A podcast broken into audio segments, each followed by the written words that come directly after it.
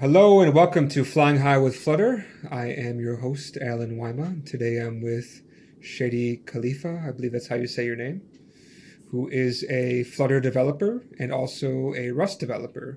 And the reason I brought him on the show is to actually talk more about how to integrate Rust in Flutter and also what he's doing with that. So Shady, why don't you go ahead and introduce yourself? Hey everyone, uh, my name is Shady Khalifa, I, as Alan uh, introduced me. Uh, I am I am a Rust developer mainly currently, uh, and I worked uh, with uh, integrating Rust with Flutter recently. Um, uh, we started at Sunshine Foundation, which is like a decentralized foundation for doing uh, bounty platform. This is what started uh, all about. Then we uh, we all of my all of our code base was in Rust already, so we needed to integrate it with. Uh, with some of the Flutter uh, as our U I uh, for, for mobile application. So we started uh, looking on how to integrate them together. And uh, along the way, I I created uh, some of libraries like dart bindgen for the, uh, generating Dart binding for your Flutter application uh, from, from the Rust functions. And also created uh, some of cool libraries like allo-isolate for calling into async functions from Rust into async uh, Dart. Um, so that's it uh, for brief introduction about me. I'm currently working at uh, Edgeware, um, which is like uh, the next blockchain for smart contracts on Substrate. Uh, I'm working mainly in, uh, on Rust there. So you're not doing very much Flutter anymore? Uh, no, uh, like currently the Flutter just for my side projects and some freelance work. Uh, so uh, I am working on a side project called, called AllChat, which is like a casual uh, chat application where like you you you get matched with random people from from internet and start chatting right away. The cool thing about uh, AllChat is sorry. Uh, the cool thing about uh, AllChat is, is it's end-to-end encrypted, and uh, it is metadata free, so your, your privacy just uh, stays on your phone. But you can easily share it between uh, between each other in the chat, uh, like you share a message, and it's also it's end-to-end encrypted. And everything implemented in, in between Rust and the Flutter, uh, the encryption stuff is just pure Rust, um, and the U I is just the Flutter. And Um, in, along the way, I, I learned a lot about how to handle and make a zero allocation uh, things between uh, Rust and the Flutter, so it's very fast and very optimal. Like the whole application was taking like fifteen meg, mem fifteen meg of memory or, or less while working on this. Uh, maybe I will talk uh, about this later during the talk about how to make it more efficient. Okay.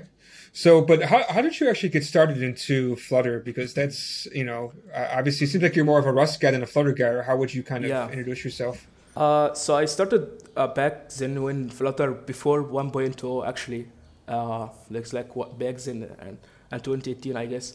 Uh, uh, I was curious about how to build a mobile application. So I was like uh, jumping around between uh, Android and iOS. Uh, I didn't really like how to build the U I because uh, maybe I am because I am back-end engineer. Uh, I am not really good at building U Is. But what one thing that attracted me in Flutter is just it's e super easy to build uh, cool and easy and beautiful U Is using uh, the Dart. Um, so this is like uh, what was my first uh, uh, like what is it? The first marketing or saying for for Flutter and building his U I is very easy. Like composing widgets with each other. And then I started from there uh, and uh, started working with the U I.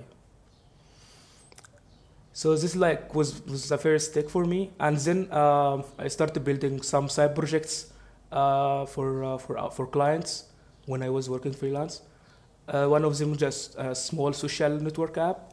Uh, and I don't, I don't know if they, if they released it or not because I was working just for the U I and state management. And back then was the state management just using set state and uh, uh, and so on.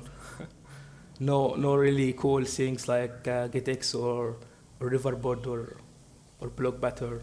Yeah, yeah, I know. There's a, so many choices right now. It's hard to say which one to use. Yeah, uh, for me, uh, was was was start going with GetX because like was very very easy to start with, and uh, it was like some of the magic.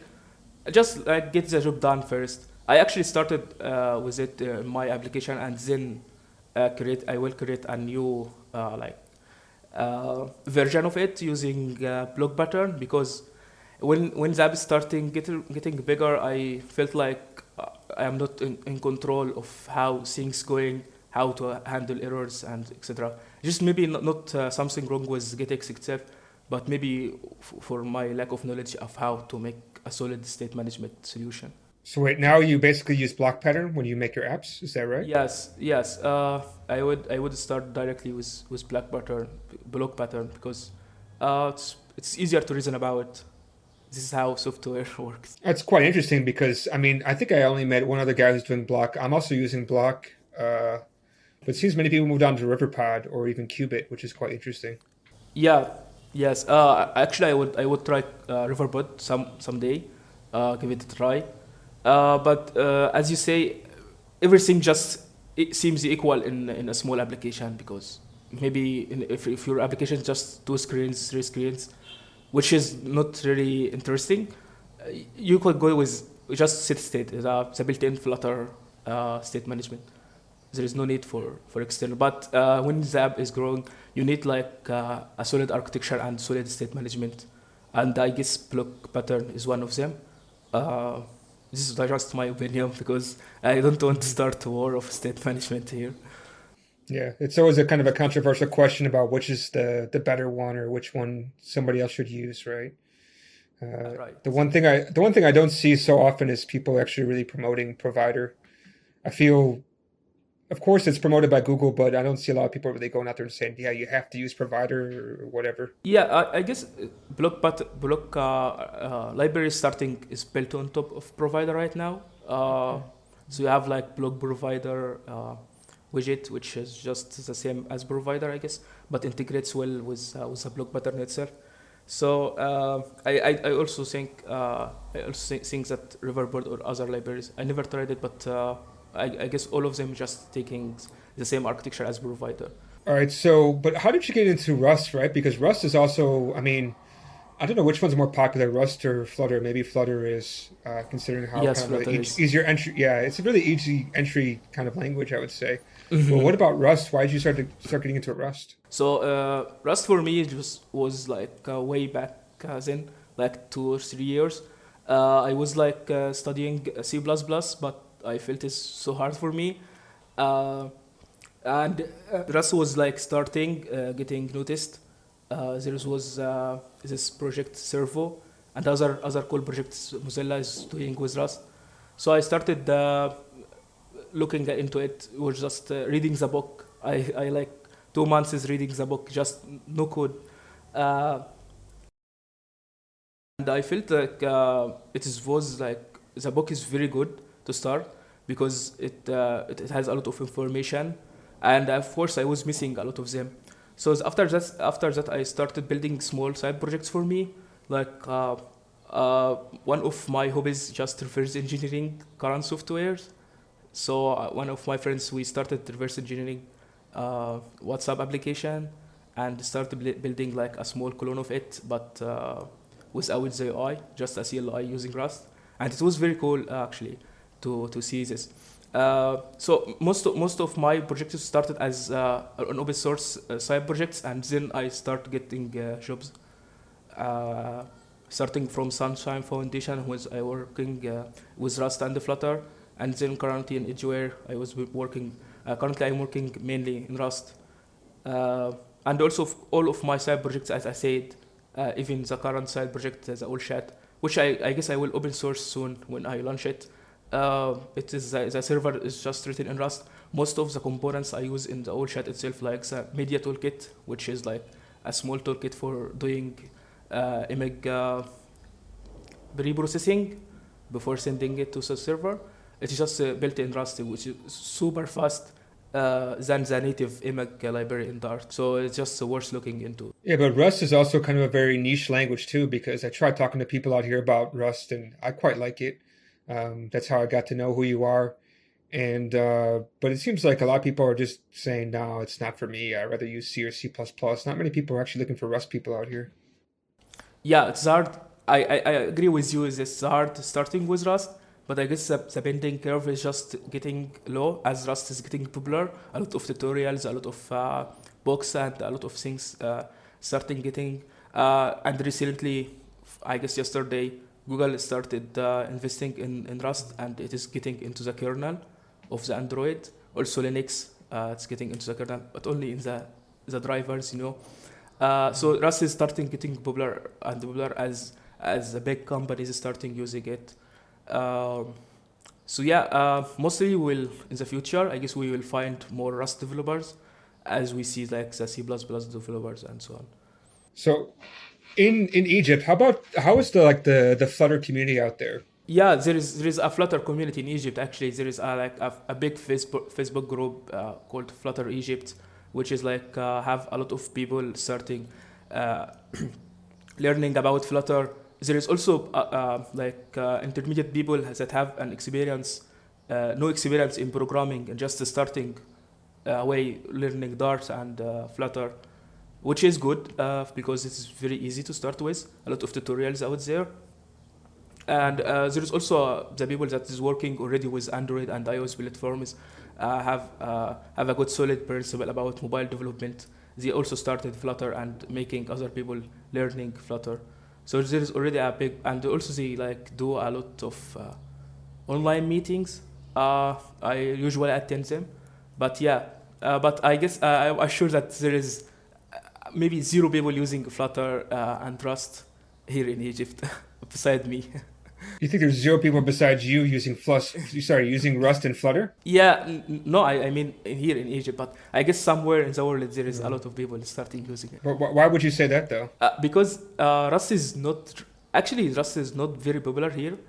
Uh, maybe like uh, people that you can can count on your hand that is already working with Rust. But I know some people is just starting learning Rust recently. Um, I have like I am I am mentor for them. Uh, in Rust here in Egypt, uh, but yeah, they're like st- like wrapping their head around it, and you know, Rust is not the the, the easy language to to learn because it has a lot yeah. of concepts. Also, you, you didn't really manage the, the memory yourself. Uh, can you actually kind of give us an introduction to that some of the concepts you think are super important to know about? Because I think, uh, you know, if I'm sure there is people out there who maybe are interested to to probably speed up their program or do something special with something like C, but you know, I would like for you to kind of yes. give a quick introduction because it is quite different compared to C and C plus plus. Yeah, uh, one one of the selling points, of course, you know, for us is just the memory safety, which is like the first thing you uh, all of the big company right now is serving for. Uh, so Rust has the, the memory safety, so The, the basic concept of the memory safety, I guess, uh, is the ownership uh, concept or the ownership uh, principle.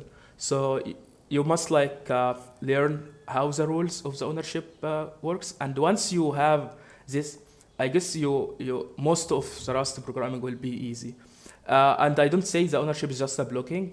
There is uh, also the data racing and a lot of things you usually do in other programming language and you didn't notice, like. Uh, In, in Java, I guess you can send values between thread and it will automatically have a reference count of, reference count for it, or Swift, for example.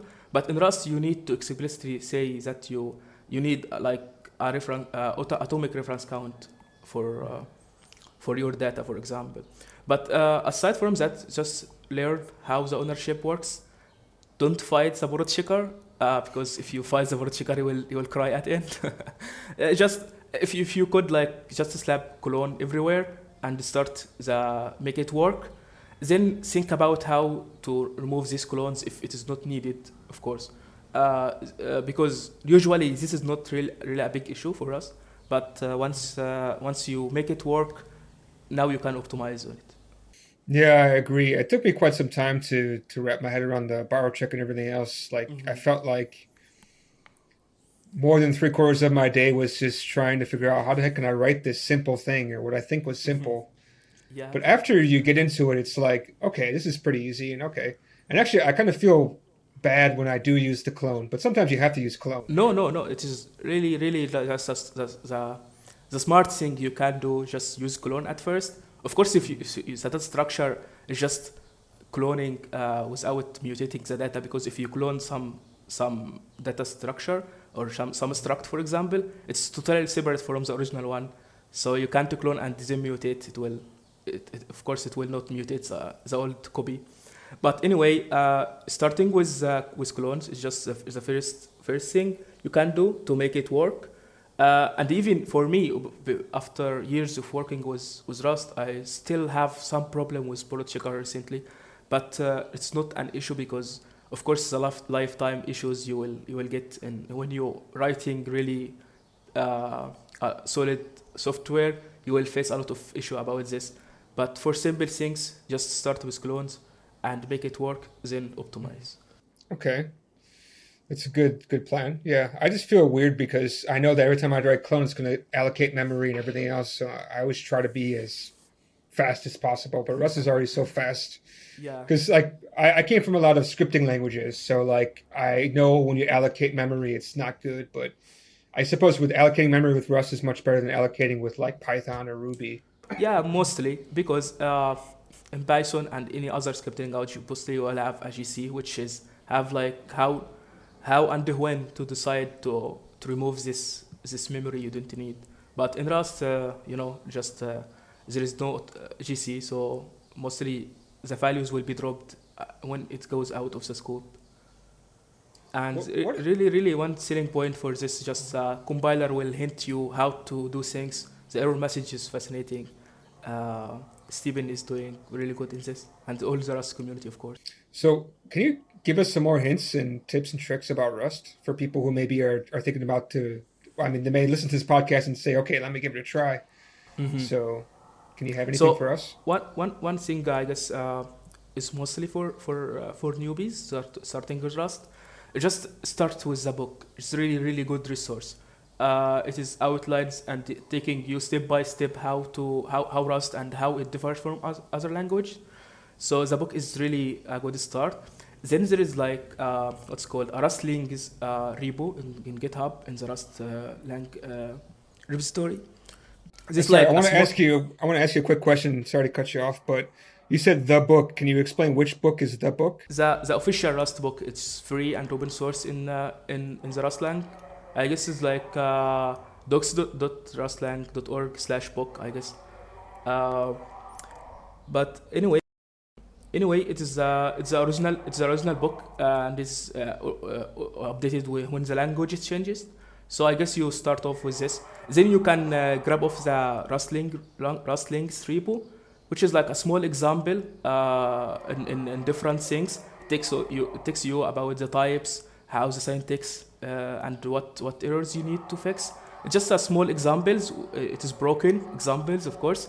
And you need to fix it, and uh, and it's really, really helpful. It takes you it takes you a lot of things around the language, and they make you f- familiar with.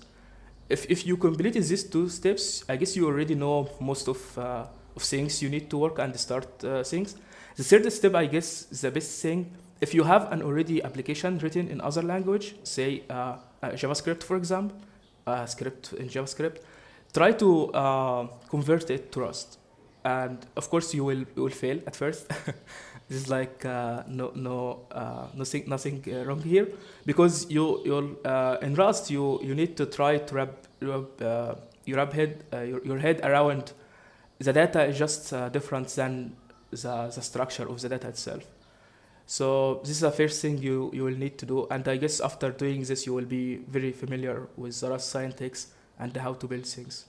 Yeah, there's also like some other books that go into some more interesting topics, like the what is it? I think there's like a Necronomicon or something. I can't remember now. And the yeah, async this form. is like this is just like very advanced topics. I guess you will not touch them at the beginning. At the beginning, uh, the uh, the nightly book, uh, no, not the nightly book. The what do they call it? Yeah, as you said, uh, it is very dangerous book about the things that's weird in Rust and how to get around this. And uh, including me, I really rarely go there, like to see small things, but I didn't really read all of that, of course, because uh, it is like the rare things you will encounter while working with Rust. It's not like normally you will uh, you will need to look there. And uh, the async book, of course, if you're starting doing async things, uh, I would I should mention that async class is getting uh, it was an M V P, of course, from uh, twenty eighteen, and they starting doing a lot of things interesting right now. So if if you have time and you have a story about uh, uh, async Rust and maybe uh, how how do you, how do you do things and struggle with, I guess it's a good uh, time to bring this up to the Rust uh, lab team uh, so they can improve it. Yeah, the thing about the async Rust is I feel a little bit strange because you have to actually like pull in a runtime in order to actually run the async mm-hmm. Rust, which yeah. to me this doesn't really make sense. Like, it's like the language is lacking something which they're also trying to promote, right? So maybe you, what's your input on this actually? Uh, so maybe you can, maybe like you can a give a background. Strange... Sorry, maybe you can give a background about this because like I'm not giving enough background. Of course, you and I both know what we're talking about, but yeah. Do you mind? Uh, so uh, in in Rust, there is like you you're working with like bare bones so uh, language. This is like when you really work with bare bones language, but it's really really high level and zero cost abstraction. But uh, when it comes to uh, a runtime for things. I guess I, I, I need to explain first how, how async uh, Rust works. In, in normal languages uh, like JavaScript, you have like the promise and there is an event loop running in the V eight engine. So uh, this is like the push-based, uh, every, every time the event loop just uh, push the, uh, the promise to the completion. In Rust, it's like the reverse, I guess. It is a pull-based, uh, every time The, uh, it's called the future in Rust, not not promise, but it is could be act the same. In the, the future in Rust, just uh, uh, the runtime needs also to pull the future, uh, but it, it instead it will ask them, is is this completed yet?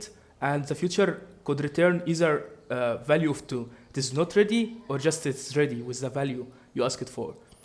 Uh, so so basically, the runtime is just a, a big event loop that can schedule tasks. Uh, and every time it will pull it until it uh, to, to complete.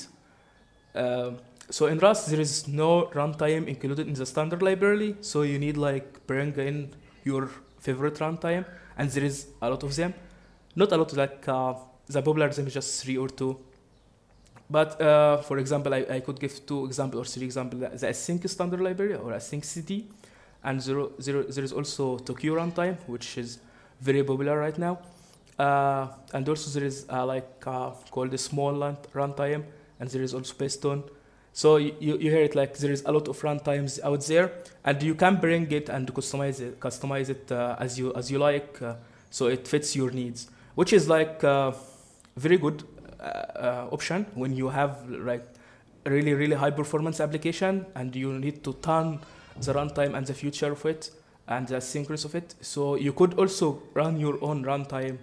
Uh, or or just bring in and customize some some runtime out there. Let me ask you this question: like, wh why doesn't the Rust team just create a runtime that everybody uses? Why is it that we have to have all these different runtimes, and and why and how do we choose which one we want to use? Mm-hmm.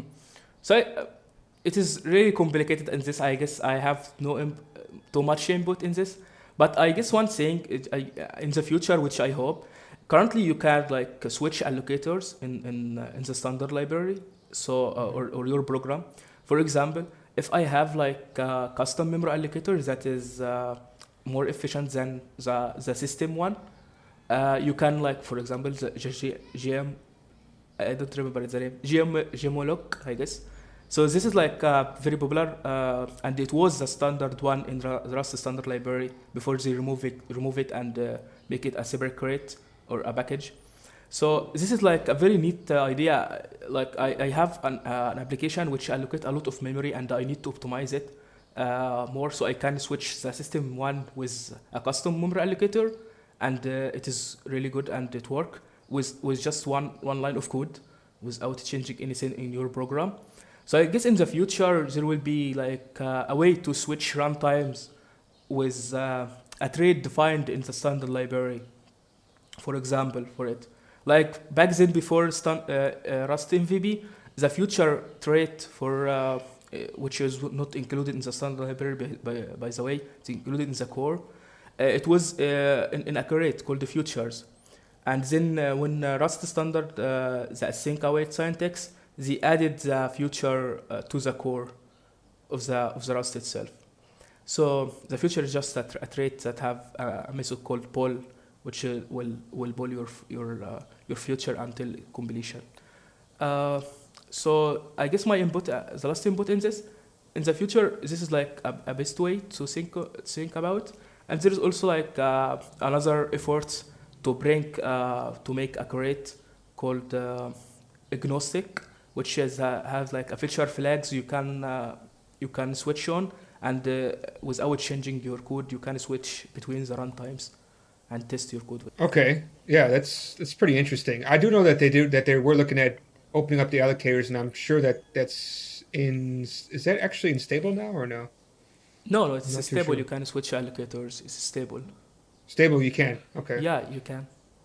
Yeah, I think that's pretty recent too, right? I think within within no, six months no, ago or something. No, it is not recent. I guess it's very back then when Rust started.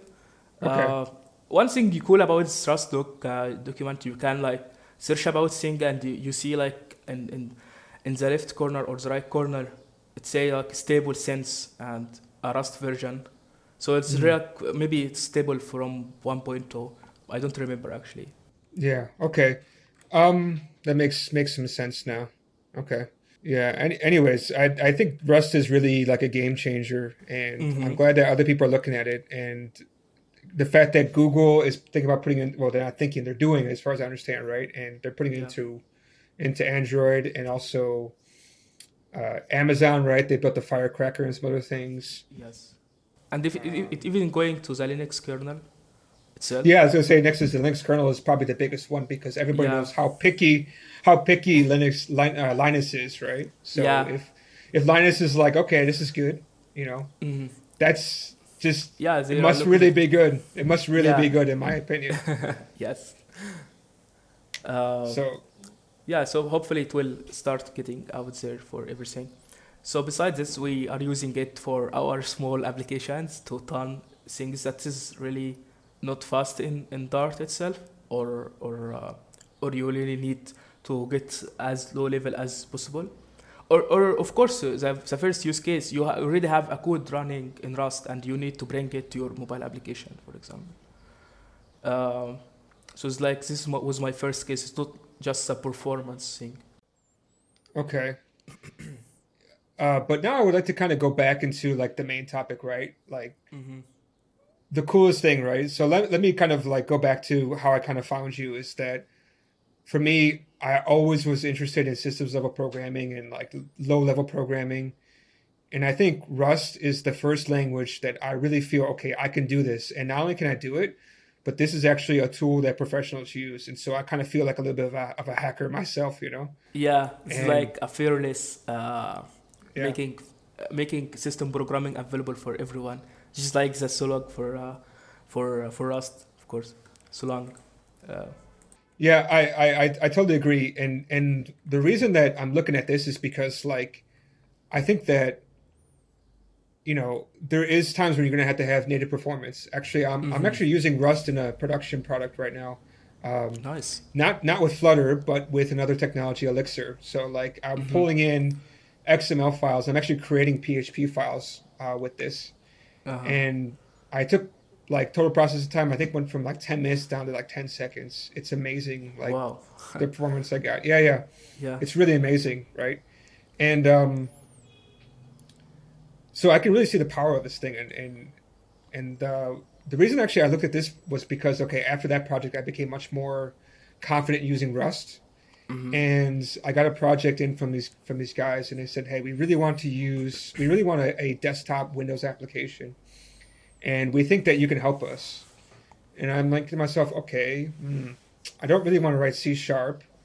Uh, I do like Rust. Um, what if I can create like this stuff using Rust, right? And I started looking at the G U I programming, and then I looked back and said, oh, wait a minute, isn't Flutter, I think around that time actually came out with, was saying, hey, we can actually start doing desktop apps. Yeah. And so I look at that, I'm like, Yeah, sorry, go ahead. What are you saying? Was beta uh, at it, uh, on macOS back then. It's now stable with uh, yes, Flutter well, two point oh. Yeah. Stabler, right? They still say it's quite beta, but you know, it's, yeah. In, in any case, right? So I gave it a try, and uh, the reason I, the way I gave it a try was I just did searching. I said Flutter and uh, Rust, and two things came up. The first one I think I ran into was actually a, a totally separate project, which is actually all about Flutter and Rust only. They have like their own generator, everything like that. I think it's called Flutter Rust or something. I'm not quite sure. Maybe you've probably seen it before. Flutter Rust. Something like that. I forgot the name of the product now. I think it's flutter R S maybe. Yeah, flutter R S. Uh, actually, the yeah. guy who was working with the flutter R S was working with me in uh, in Sunshine Foundation. We contributed back to flutter R S. Uh, it was really? for building desktop application. Uh, but for our use case was, uh, uh, I guess it's not active. I, I'm not sure flutter R S is, is still active. Let me see. Oh yeah, August twentieth, August fourteenth. How come it became inactive, right? Because it seemed like when I was looking at this stuff, it around that time, I think must have been around this time. Why, why you know, like, it's, to me, the thing I didn't quite understand is why is it that you have to use this own template in order to actually use it? Yeah, like you, you, it has the binding for the engine and the binding for the for other U I binding. I guess uh, it is not quite active as uh, as much as it was. I contributed back to this project. I added some. some things to it, but uh, nonetheless, uh, I guess it's now easier for such just building the the Flutter desktop application than than uh, back then, because you back then you will have like getting your embedder or just uh, what is it called? I don't I don't remember the name. Just uh, the shell. You need to build your own shell for for hosting mm-hmm. the Flutter U I. Uh, oh. But now, but, but but now you you it is, was easy. Uh, now it is easier than than back then. Is is that the G L F W? Is that what you do to make yeah, the shell? This is, yeah, this is okay. like the the U I for. Yeah, that makes sense because I I'm trying to look at making video games and I keep seeing this G L F G L F W keep popping That's up. Right. So Library for I took graphics. Yeah. Okay. Yeah, so I looked at that one. That one was was actually, I was thinking about checking it out, but of course I didn't. And then I ran into your article. Uh, you had two of them. Um, yeah. The first one was just the basic one, right? Because there's two that I can think of. One is, the first one is the, all about how to kind of set up everything from scratch. I forgot what you mm-hmm. did for your project, but it was very simple. But I, I could understand what's going on. Yes. Uh, second one was, was how to get uh, asynchronous Rust to yeah. the asynchronous Dart. Was yeah. re- was really really not easy for doing so. Well, the first one was of course the most helpful because that's kind of really yeah. the beginner, right? And that one was yes. all about add function, right? Mm-hmm. Just doing yeah. add numbers, but it, it brings out there you can add more, and like step by step.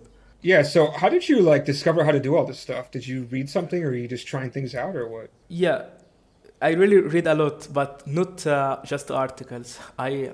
To understand let's, how let's start how, from how, the ad first, right? I want to talk about yeah. the ad one first, and then we can talk about the async one because that one is, of course, super interesting. But sorry, yeah. let's start from the ad.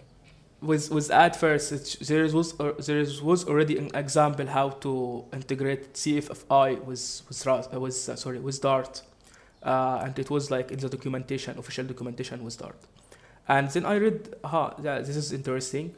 Uh, And there is also the example of adding two numbers and returning it back. But that you, you will have to write your binding yourself. You will have to uh, doing your stuff. And the, if, if you have memory allocation, this is like not, not as easy as possible. So uh, I just made a simple example and it worked and the first, in the first try because once I compiled Rust and make it uh, work like this, Uh, uh, the build an, like a shared library with Rust. I, I could load it from Dart and then call a function. But then uh, there is a lot of things that came up. How do I allocate memory? How do I, do I, I, I freeze this memory? I already have an, uh, some experience with F F I between C and uh, and Rust. So I thought like uh, Dart just like an interface with, to C, so it could also work with Rust. And the same inter the same the same uh, tools I used. Uh, for doing between C and Rust, uh, I could also use it for between Rust and Dart, and uh, and it worked. Uh, like uh, generating header files from from Rust to to the C header file, it is already there. Like the C, there is a library called cbindgen, and um, but the, the cool thing how how I could take this header file and generate a, a Dart binding from it b without doing this manually. Mm-hmm. uh, and uh, that's how how it came to Dart bindgen itself. Yeah, I remember when I did it, I used the cbindgen. Actually, I don't know if you remember, but I was the one who, who created an issue about the L L V M stuff. Um, oh, if, that was me. I don't know if you, I don't know if you, I was, if you don't know if you remember that, but that was me. Nice. So I had an issue with it, so I ended up just using cbindgen, and that just worked out of the box. It, it was it was yeah. it was great. Uh, and and the Dart bindgen uh, stuff, it's now deprecated because back then there is, was no uh, tool to generate uh, Dart binding between C, and then there is there's these people from Google or or Dart team. Uh, Uh, said that they w would uh, make a tool, and they actually con uh, emailed me about uh, their tool and how how how how do how I feel about it, and uh, I uh, I should give it a try actually, and it worked. Like uh, actually, uh, if I bind if I gen, it's better than uh, Dart bindgen now, because one thing just uh, get a lot of maintenance from Dart team itself. And when they update Dart F F I, they also will update uh, ffigen, which is uh, uh, a tool for doing the same job as Dart Dart bindgen itself. So I just uh, uh, okay, I guess I will deprecate Dart bindgen in favor of uh, use the official one from Dart team itself. So that one's called the ffigen, right? Yes, yes, from Dart team. You know what's you know what's funny? I just looked it up right now. It's actually using basically the same. Yes, the, the same, same thing that you did. Did they steal that yes. from you, or was or was it you stole from them, or or what? No, I I, I built Dart bindgen uh, before they built uh, ffigen. Um, so they copied your example then, because their example is the int, is the summary is the sum function. That's why I'm asking. Because uh, sum function just a common example. Uh, when you're doing something uh, interesting between ffi, just you start with with the add function. Oh, why not just multiply or or, or subtraction? Maybe, uh, but uh, the add function or any just thing related to numbers, there is no allocation. So they don't bother you with allocations or memory management, because memory management between F F I is really hard. You need like be careful about this, because once you uh, write unsafe Rust, just there is a lot of uh, compiler checking just unlocked. Uh, so you need to be careful. Uh, that's why I created a lot of libraries like the allo-isolate, for example, to, to, to take care of all this. Like you give it the value you want or the future you want, and it will uh, will do all, all the memory management for you. Oh yeah, actually, um, so I want to talk about two things, but I guess we should probably stick along with, with your tutorials first, and then we can talk about this later on. Now, you're, I guess it also is with your second tutorial, right? So the second tutorial... Mm-hmm. was really so powerful to me, like, yes. uh, because actually the, the way Dart, the way Dart and, um, how do I say this? The way Dart works is very different. Um, it's similar to what I usually use, which is Elixir or Erlang. Yeah. And the fact that they have this kind of actor pattern, right? With these yeah, isolates. isolates. Yes, yeah, isolates. isolates are so strange, but you know, like, maybe, why don't you just introduce what you did? Because to me, that was really powerful. Yeah, uh, so first thing first, we have uh, our our app or just Rust application, which is has an async S T D or, or Tokio runtime. And we, we are using uh, async Rust all, all the way down to the, the lowest stack we have. So now I need to use this in, in our Flutter application. And if you know, Uh, the Rust async or anything async, and when you give it a value, you need to await or just block until the value you get back. But now, what is the benefit from async then?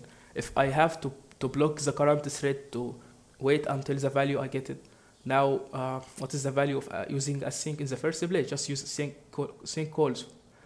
Uh, so I needed to think about this. Uh, how how do I do um, a call?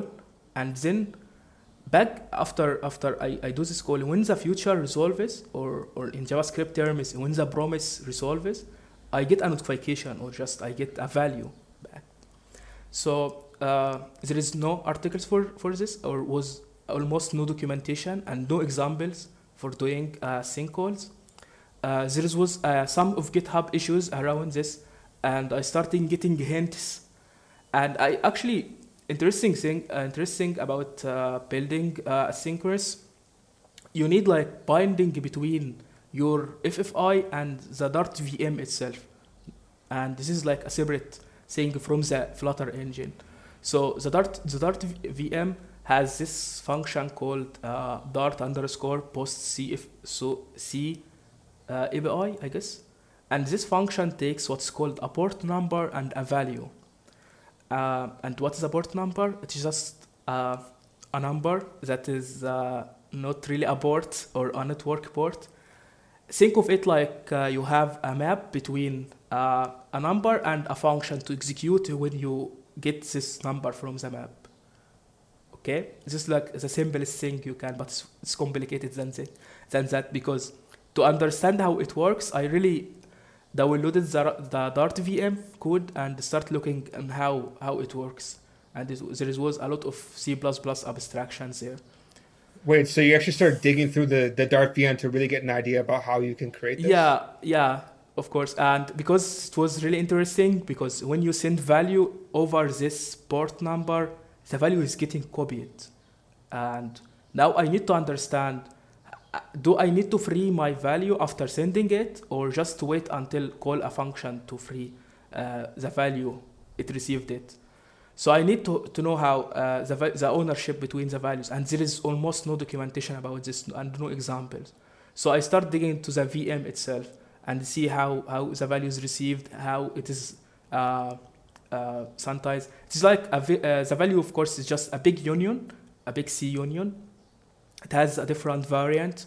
Every variant has a, a type, like you send like uh, a number, a string, a vector of bytes, for example, everything.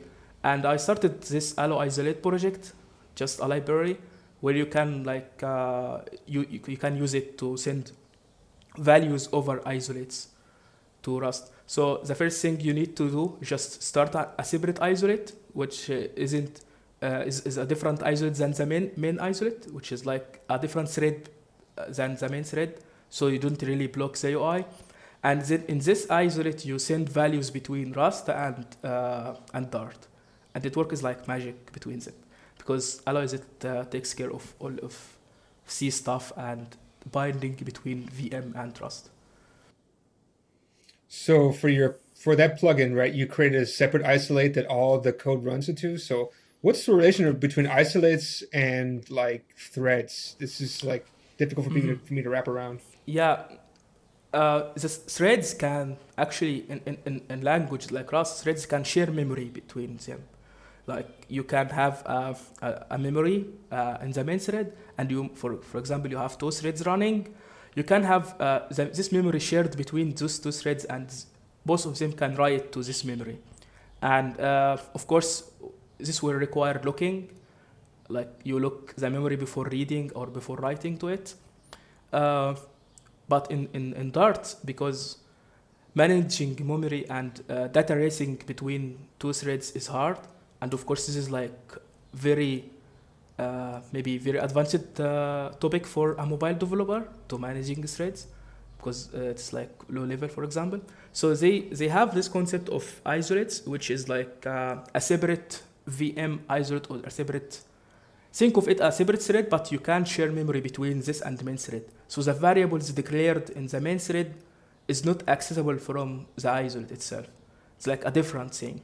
And to, to share memory between them, you, you do this by message passing. You will have the, every isolate have its own port, or it's a, like a channel, and you send a message to this channel, and uh, in the port, Uh, in this in this isolate you will receive the value, and you can also send back uh, to the main thread or the caller. This actually works as the web, web workers if, if you work with them. Web worker have the same mechanism. Yeah, but this is basically how how like the actor model works, right? Yes, yes. Sh sharing okay. memory by, by by message passing. Well, not really exactly. sharing memory, right? You're just copying. You're sending a copy over. Right? Yeah, a copy. Yes, a copy.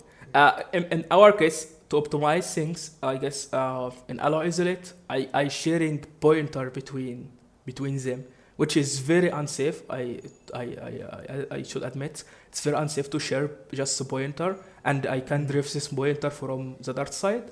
But this is like way way better to optimize things, uh, uh, and I don't really advise people to use it. I market this function as unsafe. But yes, uh, sharing uh, sharing memory without copying is Uh, is like dangerous, but yeah, uh, you need like a very good V M to say that if if this uh, memory is not accessible anymore in in the main uh, main thread, why not just uh, have like it moved away to the isolate itself instead of uh, of keeping it in the main isolate and to copying it. Maybe there's like a lot of uh, magic happens there to make it optimize optimized. But uh, sorry, I, I think I asked the question, but maybe I didn't get a clear answer. Maybe I missed it. But what's the relation between an isolate and a thread within the yeah. Dart V M? Uh, okay, I, I guess I could simplify this. I, as I said, it is it could be considered the same, but uh, in, in Dart there is uh, two two thread pools. One one called an I O thread pool, which is uh, a pool that is running of uh, multiple threads for T C P connection, for example, doing H T T P calls, for example, application, uh, reading files. Everything is related to I O. There is a, a separate pool for it, and there is also uh, a, a, a, which is the main thread. It has uh, the main event loop, which is executing your future and everything. So if you created a new uh, isolate, you will actually create a new event loop for a separate from the the, the one the the main one. Mm-hmm. So basically, like creating a small V M. I besides see, the main one, but it's it's okay. not really not really that uh, heavyweight, just a lightweight E V M, uh, lightweight uh, V M. Sorry. Okay, so that thread pool. Okay, all right, I understand how it works now. This is like extremely similar to Elixir and Erlang. Is that you have they have this idea of schedulers, and so what they do is they start up one scheduler per core you have on your machine, and also a separate bunch of schedulers just for I O, and every time you have a process, that'll be running on some scheduler, and you don't know which one it is. So the isolate sounds very much like a process in Erlang and Elixir, and the scheduler sounds a lot like uh, what you call the threads, right, or thread pool. Uh, but of course, each thread would be a, a separate one. So it's quite it's quite interesting how well this actually maps, and I can totally understand how this thing can scale because like WhatsApp, which runs on this kind of system, is just scales like crazy. Yes. It's like two million people on one server. Mm-hmm. One thing, I guess, as a Flutter developer, you actually don't really need to create your I, your own isolates. Like you rarely need to create more than the main main thread or the main isolate for, for your Flutter application to run.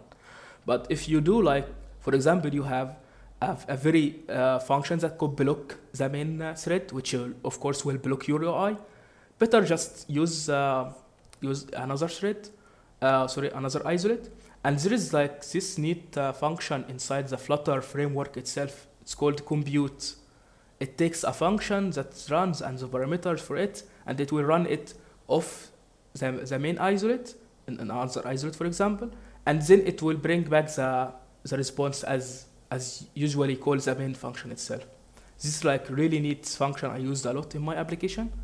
Uh, for example, when resizing pictures, or doing a compression for the picture or the image you're sending, or for example, processing a video. Of course, you don't really need to do this in the main thread itself because it will block the U I. So uh, you better running it off uh, another uh, isolate. Uh, and the easiest way to do so, just use the compute function from the uh, Flutter framework itself. What's the name of this function called? Compute, called compute, like actually computing.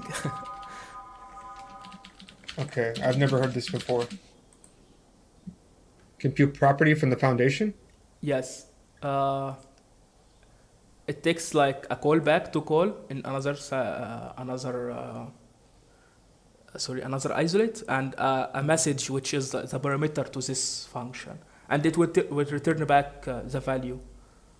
So this will actually turn on a, a separate isolate, do your work, and then come back to the main thread. Is that what you're yes. saying? Yes. Okay. Yes. All right. Wow. Okay. This is really interesting. I'm actually well, actually, I don't have anything too powerful to, to run, but yeah, this is pretty cool. Yeah, I, I just mentioned some of use cases for this, but yes. Okay.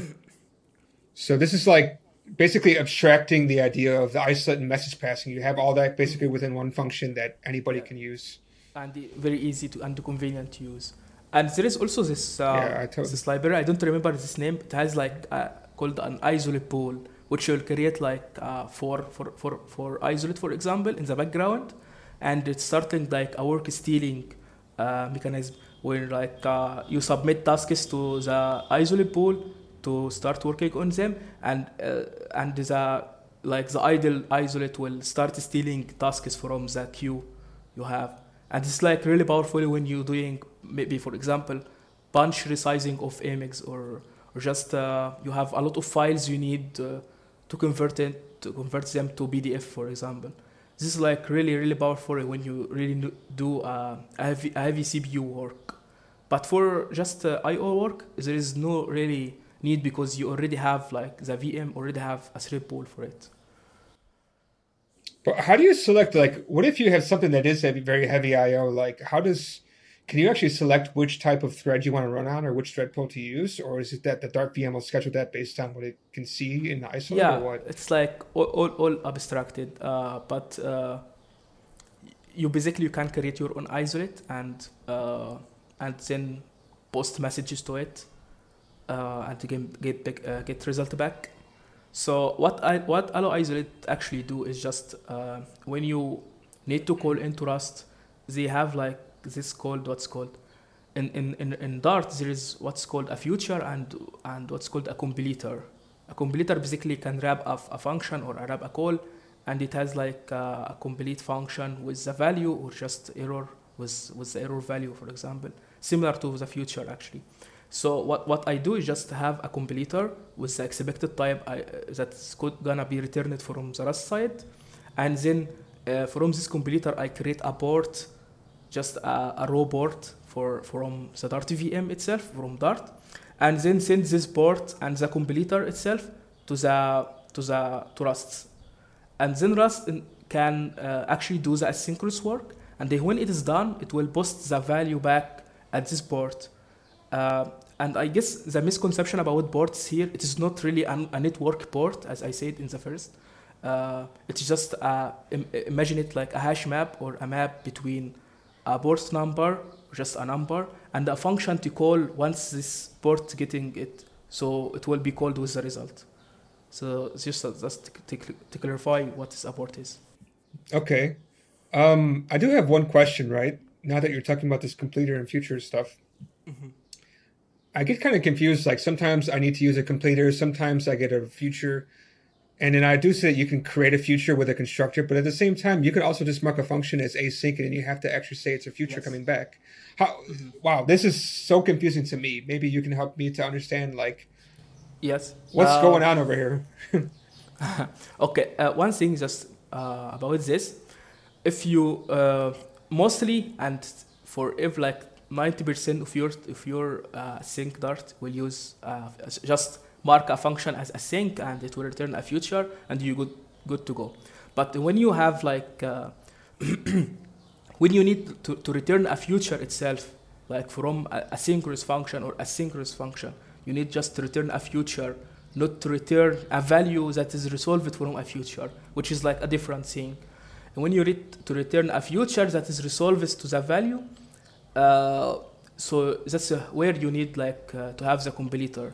You create a completer, just like, like a constructor for, for the future, as you said, and give it like uh, this is a value and this is the error, and here is the future, and it is returned from my function. Then the caller will await for the future from this completer, and it has it has no nothing to do with uh, with using the, the async call itself. So the basic answer. If you need to return a future, not the value itself, you could use a completer, and uh, to return a future, just use a async uh, modifier for the function itself. Okay, okay, I think I got it. I, I, I made some example in allo-isolate, for example, uh, to doing so, and we have like entire repo running uh, Flutter application using this technique between allo-isolate and uh, and uh, and Flutter completer. Sorry, Dart completer. Do you think that Dart, that Dart team will actually start to bring more Rust in? Because, I mean, you see that people are starting to use it a lot more now. You mean like bring uh, Rust inside the, the Dart itself, or just add example for it? I think maybe they're trying to push F F I a little bit, right? Or at least they're, they're definitely yes. want people to use it because they've been working on it for a long time. Like, do you think mm-hmm. that they'll just eventually just say, hey, uh, you know, let's actually have some dedicated, like, tutorials about how we can bring uh, Rust in, or we can actually make it more official? Because it seems like all the code that they, all the examples that they all have is all about C and C plus plus. Yes, I, I guess in the future, because... you know, there is an, operate, an entire operating system Google is working on called Fuchsia, which is has its own U I uh, built in with Flutter and Dart. Like the Dart is just um, maybe the Dart is the main language for for Fuchsia itself, and uh, for the back end language or the low level languages, there is a C plus plus, there is Rust, and I guess there is also C, but I don't I don't really know. But uh, Rust is one of the support language. And of course, there is Dart. So there is like, th of course, there is will be example how to interact between them uh, in the Fuchsia itself when Google like pushing for it. I got another question for you. What do you think about? Um... Oh, I lost my train. Okay, actually, this is what I wanted to ask you. So, Flutter, or sorry, Dart actually already compiles to native code. Like, what's the point to even bring in Rust if it, if Dart's basically already native, right? Like, what is the benefit? Mm-hmm. So as as I said, uh, one one one thing you need to consider when when using Rust inside uh, your uh, your Flutter application or Dart application is just you have already an ecosystem there, or you have already an app that's running Rust. For for our for our case, there's already an our application or the backend for our application is just Rust. So we need to bring that inside the Flutter app. That's why we consider this. But nonetheless, uh, Dart is so fast. Uh, it's considered fast because it's compiled to the native code itself. Uh, but as, as I said, Zach, there is a difference between, between things here. Uh, and, uh, the simple answer, Rust doesn't have a garbage collector. Uh, there is no auto, auto uh, memory management. And it like zero cost abstraction. So whenever you do uh, using traits, uh, using structs and uh, enums, for example, and the feature for us, of course, this will compile down to as uh, efficient as possible machine code. But in Dart, I guess there is none of, of that. It has already a garbage collector, which is good garbage collector. And of course, the abstraction is not zero cost. Uh, because it's like some sort of dynamic language. But uh, as I said, there's a difference between the same program written in Rust and written in, in Dart. Although they both compile to the, the same machine code, uh, sorry, the, it's compiled to the machine code, but the, the generated code will, of course, differ between the language. Uh, Dart, it, had, it has its own compiler, uh, but Rust uses L L V M, which is uh, a, a whole new level uh, of uh, compiler infrastructure that is used by C lang, for example. Okay, so actually, although it's compiled natively, it's actually still using a V M underneath to run. Mm-hmm. uh, no, okay. Not not not like a V M, just could be uh, a small a subset of V Ms that you are using, or a things that you are using. But uh, in general, uh, there is a lot of abstraction there, and of course, there is a cost for this abstraction. Like they say, for example, if you are using a function that returns a widget inside your, your uh, Flutter widget tree, this is not efficient as just using the widget itself. Uh, so you see there, there is like a lot of things that's coming out uh, about this. Do you think that F F I became any better now that Flutter two point oh kind of came out? Was there any benefits inside of Flutter two? Yes. Uh, I, I really believe in, in F F I and Flutter will uh, will boost Flutter to the moon. uh, there is uh, there is this this uh, library called Win A P I thirty-two, which you can like building uh, your Flutter application to interact directly with Windows A P Is, and there is also, of course, there is will be in the future binding to the native uh, libc uh, calls. So you can just, instead of uh, using, uh, writing your own functions in, in C and then binding it to, to Dart, there will be already a package just like bind, binding for it directly. And you can call the native uh, C, libc library, libc calls from your Flutter application itself or your Dart application. And one thing, I guess, in the future will be, it will change, and this pretty soon, uh, they are looking for building an H T T P server for for uh, for Dart, so you can use Dart in, in the back end, and they are looking for using F F I for that. Uh, so your H T T P server itself is written in C and C plus plus, for example, uh, and you will have a Dart binding between it, and your uh, you can like build a, a back end application in Dart too. And I, I guess I one thing to add here about the H T T P server. The optimal thing you can use, just use an H T T P server for it, like on Hyper, Hyper-rs, uh, it, which is including the C F F I right now in in review, uh, and it's already added to curl command line. Really? Okay. Yeah. So it has yeah, curl has a, a Hyper backend right now to support H T T P two and Rust Rust T L S to support uh, better. Uh, better T L S uh, than OpenSSL. But of course, it, yeah. it has like two backends. Yeah, what, what actually happened? I do remember this, that there was kind of a big deal that curl was pulling in Rust now for the T L S. Yes. So yes. Is that because of like things like Heartbleed that they wanted to kind of stay safe, or, or what happened? Yes, this one one of things, like they uh, closed a lot of bugs and closed a lot of issues about uh, memory bugs in, in OpenSSL and uh, when using Rust T L S, for example. So you see, like, there is a lot of things pushing Rust uh, to the mainstream uh, tools we already use. Okay. Um, I know we kind of a little bit went over time, but is there anything that you wanted to kind of talk about uh, before we kind of start to wrap up? Yeah. Um, I guess last thing I could do, uh, say, uh, say about uh, Rust and the Flutter, just there is a lot of, uh, of, of, of jobs about Rust out there. So it is not... Uh, As as they as they said, if you learn it, at, you will not get a job get a job in Rust. But I would say no. Uh, there is uh, a lot of people uh, uh, requiring Rust job, so better learn it now. Uh, using Flutter with Rust is uh, is a good way to optimize your optimize your Flutter application. For example, my use case was has uh, I use uh, the, the Dart native library called A M A G. And it was not that as fast as uh, A M A G library in Rust. So I made a binding between them and I open sourced it uh, in the AllChat repo. Uh, so I guess that's it. Uh, I hope everyone learned something today. You know what I was thinking of recently? Like I was thinking, I, I when I did this app I told you about before, I, I made a version for Mac and a version for Windows.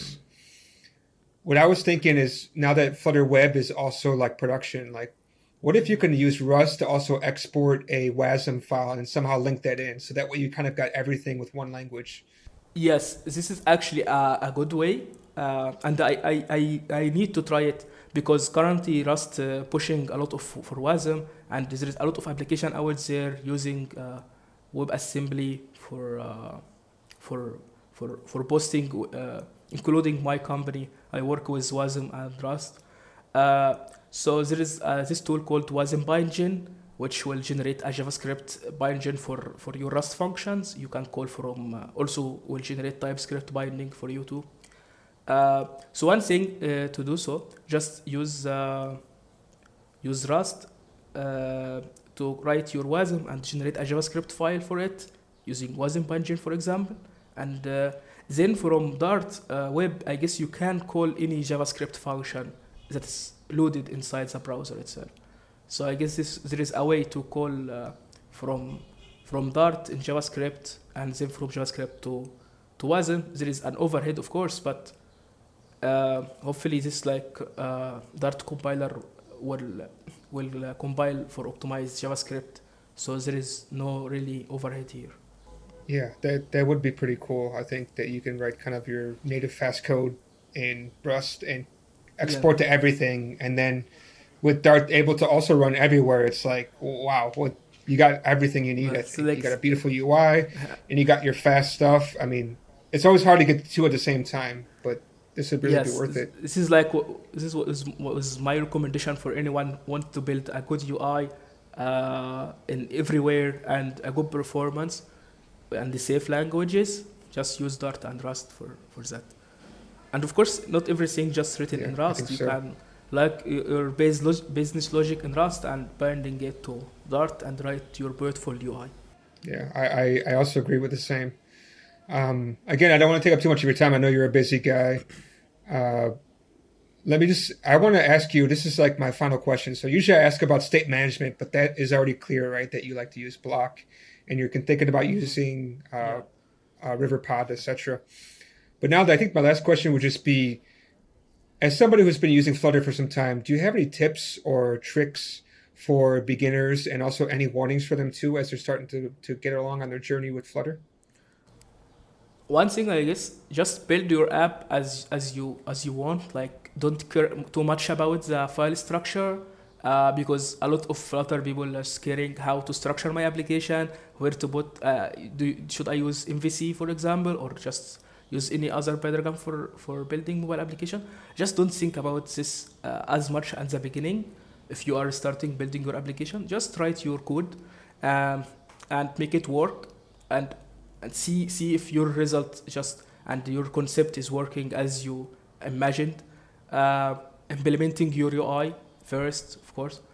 Uh, so that's it, uh, of course. And then just optimize uh, your workflow and then move things around as you as you see.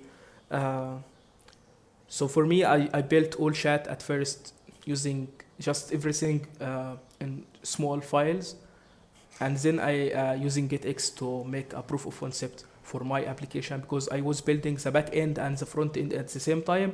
So I need to, to make sure everything is working as, as I, I, uh, I intended. And then, uh, I, I, as I said, I, I'm moving back to make everything optimized now, uh, like building the, the U I use and the state management using Bloc instead of GetX uh, or Riverpod if I, I see anything new about it. Uh, so this is my advice for everyone, uh, just starting. Build the thing that you imagined and then later optimize it. This is like the rule number one for software. Yeah, yeah, I, I agree. Um, is there anything that you want to plug uh, before we sign off? Like maybe the company you're working at or, or your projects that you're working on or anything like that? I didn't, I didn't really uh, talk much about uh, the work uh, at the first, but uh, currently I'm working in uh, in the blockchain uh, ecosystem with Rust and uh, other tooling, W A S M, for example, and Webb. So uh, my current project I am working on called Webb, which is uh, a lot of things actually. For one of them, just a crypto mixer, so so you can do mix crypto between uh, your crypto uh, in the mixer itself. Maybe I guess you don't have much idea about it, and uh, really it's hard to explain. But uh, nonetheless, if if you if you see, for example, Bitcoin, of course everyone know, knows Bitcoin. When you send a transaction between a, one account to another account, this transaction is recorded in the blockchain, and everyone could see this guy sends this guy one one Bitcoin, for example. Uh, in in Web, what we are trying to build, it is not really Bitcoin; it's just different different thing, but. The real idea about this, I, I put money in the mixer and then I could with, withdraw this money from uh, from the mixer, and the transaction that happens in the in the blockchain itself, you don't really know which money is which, uh, and you can see the, the transaction goes through, and that's how you mix the your, your crypto. Make it harder to, to track actually. Uh, this is not just for for, okay, for mixing crypto itself. There is already uh, a governance, a decentralized governance co- could use this to vote for things. There's a lot of use cases. It's pretty cool. Yes, and everything just okay, Shady, Rust um, and and and, uh, and W A S M. Okay. Okay. Uh, again, thank you so much for your time. We went a little bit over time. I hope I didn't cause any problems for you. I think it's about five p.m. for you right now, five something. Um, mm-hmm. It's great having you on here. I think I would love to have you back to talk more about what you learned about the Dart V M, because that's super interesting to me, like how the whole thing works. If you if you have some yeah, time cool. or if you're interested in that, we could talk about that. So feel free to reach back to me if you have something you want to discuss. I'm more than happy to have you back on, because I think, you know, I love what you do. I'm also interested in Rust. I also use Flutter all the time. So this kind of stuff is very interesting to me. And I think it's also interesting for the community Thank to you. also know about. Thank you so much. Mm-hmm. For sure. Thank okay. you too. See you next time. Have a good day. Bye.